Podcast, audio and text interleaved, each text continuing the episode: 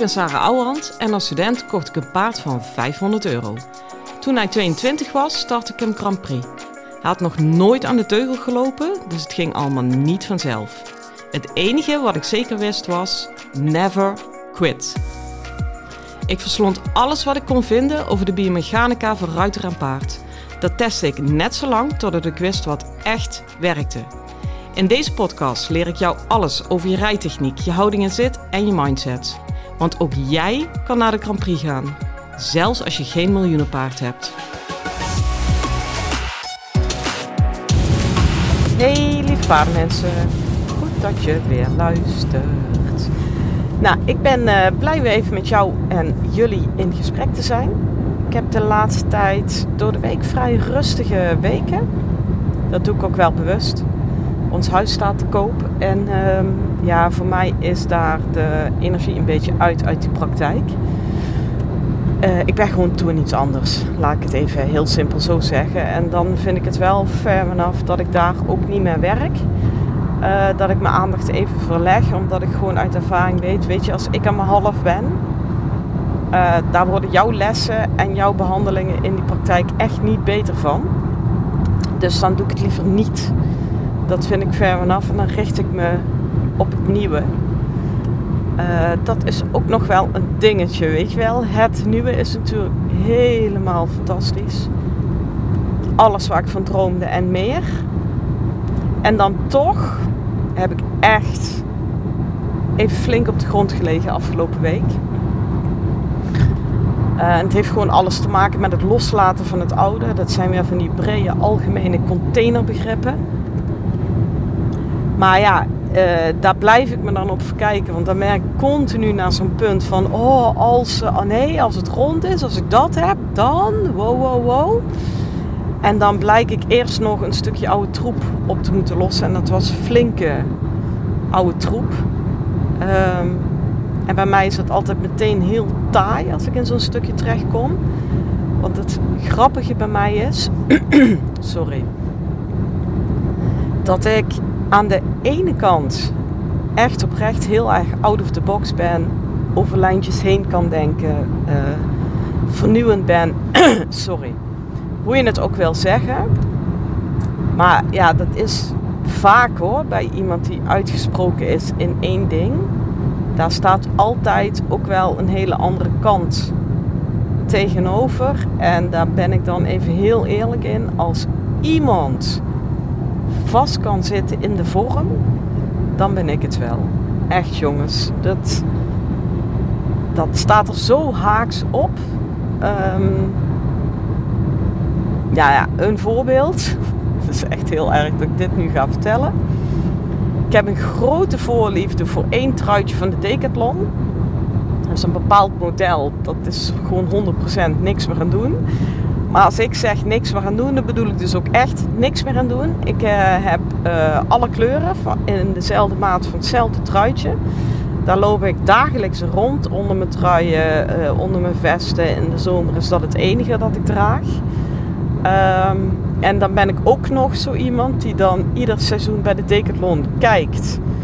Uh, goh, je hebt altijd bepaalde basiskleuren en je hebt dan even de seizoenskleuren, de nieuwe kleuren. En dan ieder seizoen komt er één, soms als ik geluk heb, twee nieuwe kleuren uit. Nou, die koop ik dan en dan kan ik de hele zomer weer er tegenaan. Dat is echt de Decathlon truitjes van Sarah. Dat is bij ons thuis en bij mijn vriendinnen echt wel een begrip. Ik kan nu natuurlijk met goed fatsoen daar niet meer mee uh, op een shoot staan uh, voor de hoefslag en zo. Want jullie weten dit nou allemaal. Maar ja, een duidelijker voorbeeld heb ik niet van hoe ik kan vastzitten in de vorm. Ik ben ook licht autistisch, mag ik dat zo zeggen. Ja, mijn twijfel zit een beetje, dat zit een beetje aan mijn vaders kant. Nou, heel verhaal in ieder geval. Um, de point is, als ik daaruit moet komen, ook al is het uit een huis waar ik echt niet in wil wonen. Sterker nog, waar ik eigenlijk nooit in heb willen wonen. Ik heb mezelf nou, in eerste instantie gigantisch tekort gedaan door daar zo lang te blijven wonen. Dan uh, gaat dat allemaal een beetje taai. En dat is echt uh, een statement van het jaar. Die week heb ik nu achter de rug. Ik wil niet zeggen dat ik er helemaal uit ben, maar ik kan weer ademen En eh, ik kan in ieder geval weer met een beetje een leuke blik kijken naar wat ik wel ga doen. En ik ben daardoor ook wel extra blij dat ik vandaag in de baan sta. Want ja, weet je, wat er ook speelt in mijn privéleven, ook bij mij, ik merk iedere keer opnieuw dat als ik in die baan sta, dan gebeurt er iets. Um, nou, dan kom ik zo lekker van in mijn kracht, zeg ze dan. Maar het is wel echt zo. Het is uh, gewoon nooit zonder twijfel dat ik daar hoor te staan en daar mijn ding hoor te doen. Dus um, ja, een hele fijne voorbereiding daarop is altijd dat ik met jullie in gesprek ga. Of op de heenweg of op de terugweg. En uh, ja, ik vond het wel leuk om weer een lezersvraag, een luisteraarsvraag te behandelen. En dat is eigenlijk een hele mooie, want dan heb je het weer als je het hebt over vastzitten in de vorm. Um, ik heb al één of twee keer behandeld hoe krijg je een kort paard ruimer draven. Of hoe, maak je, hoe verbeter je de middengalop, hè? hoe maak je die ruimer. Maar dat is dus allemaal vanuit het idee van mijn uh, korte pootjes die ik onder me heb. En zo met nul beweging. En hoe krijg ik daar toch nog een soort van iets uitgeperst. Ik heb echt geen seconde aan de volgende vraag gedacht. Want iemand schreef in de show notes waar ik heel blij van word. Ja, uh, allemaal leuk, dat ruimer maken. Maar als je paard nou echt te groot is, wat doe je dan? Toen dacht ik, oeh ja, dat is natuurlijk ook een optie. Die mij heel erg vreemd is. Uh, niet in mijn lesgeven hoor, maar wel in mijn rij. Ik geloof niet dat ik ooit een paard heb gehad die uh, te groot was.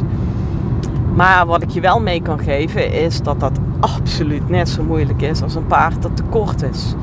Ik bedoel, en misschien nog wel moeilijker soms, want uh, iets wat er minimaal is, groter creëren, dan ben je nog in de lead.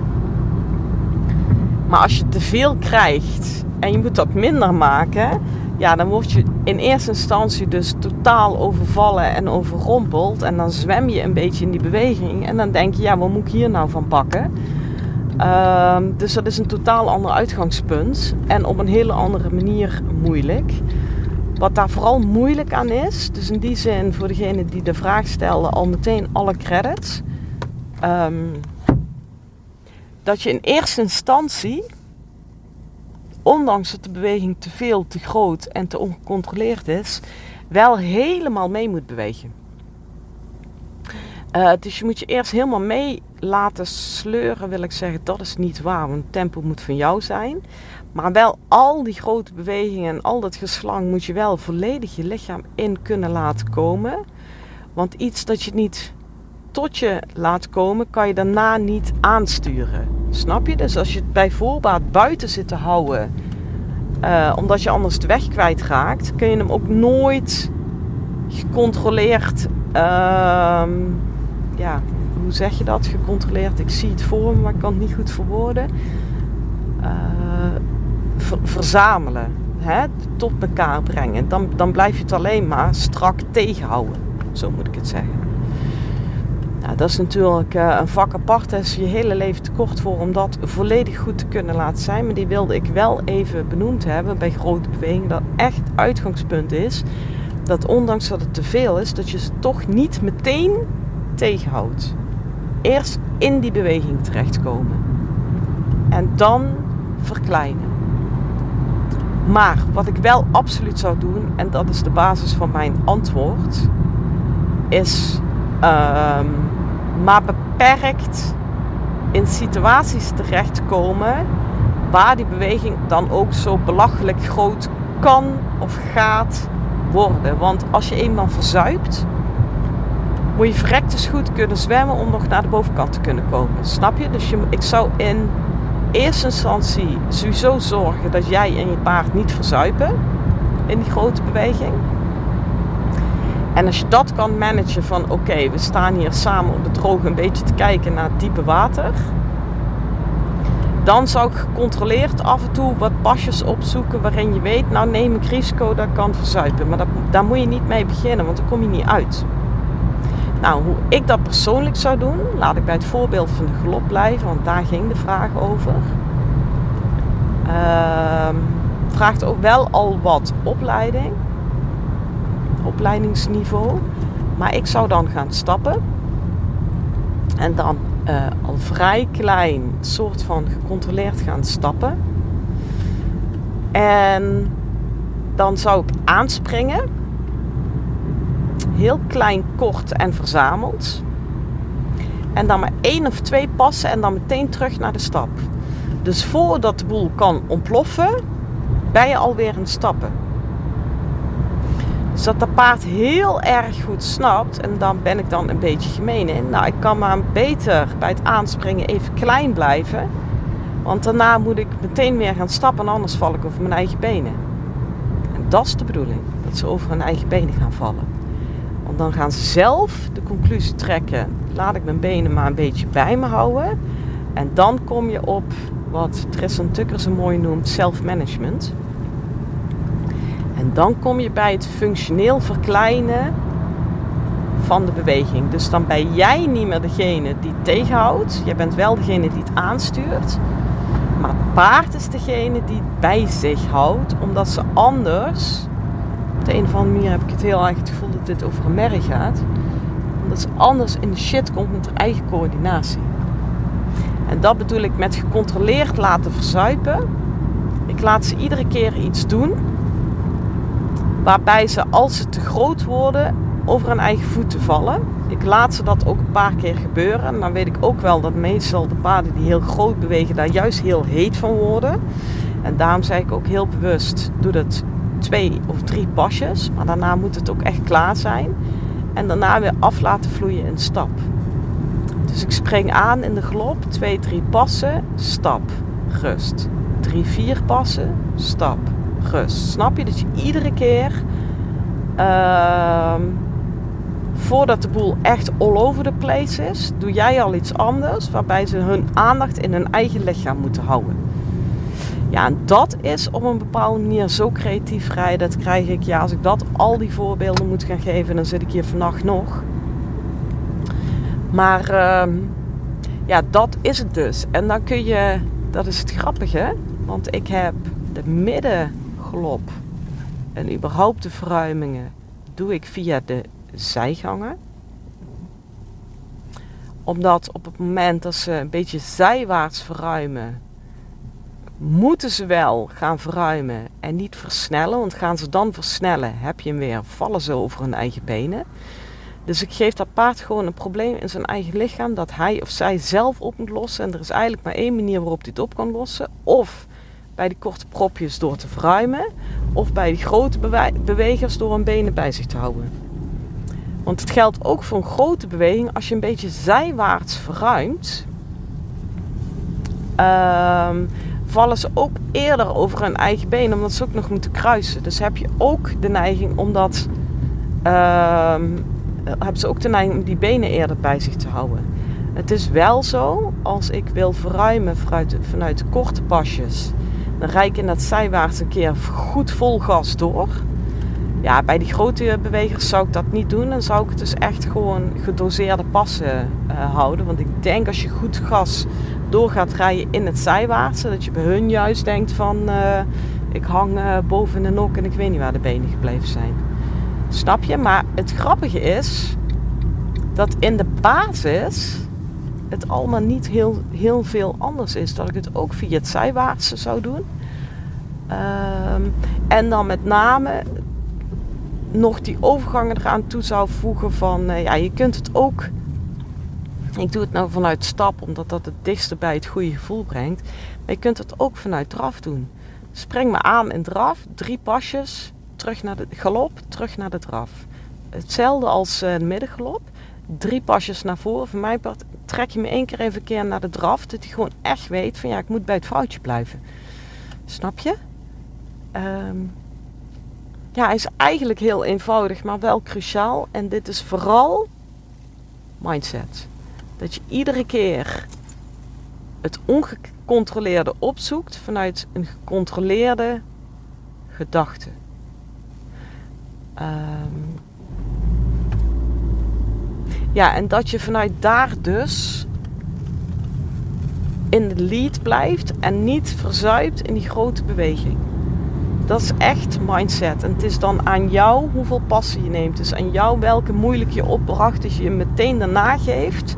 Zodat hij echt zeker weet dat hij zijn benen bij zich moet houden. Yes. Overigens is te groot bewegen. Heeft ook alles te maken met tempocontrole. Uh, zorg dat hij niet 100%, maar 1000% onder je is. Onder je is. Onder je is.